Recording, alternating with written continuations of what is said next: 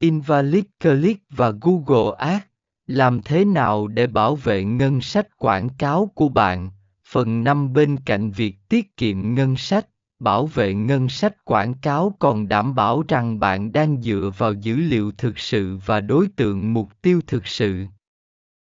Điều này giúp cải thiện hiệu suất của chiến dịch quảng cáo, tăng tỷ lệ chuyển đổi và giúp bạn đạt được mục tiêu kinh doanh một cách hiệu quả hơn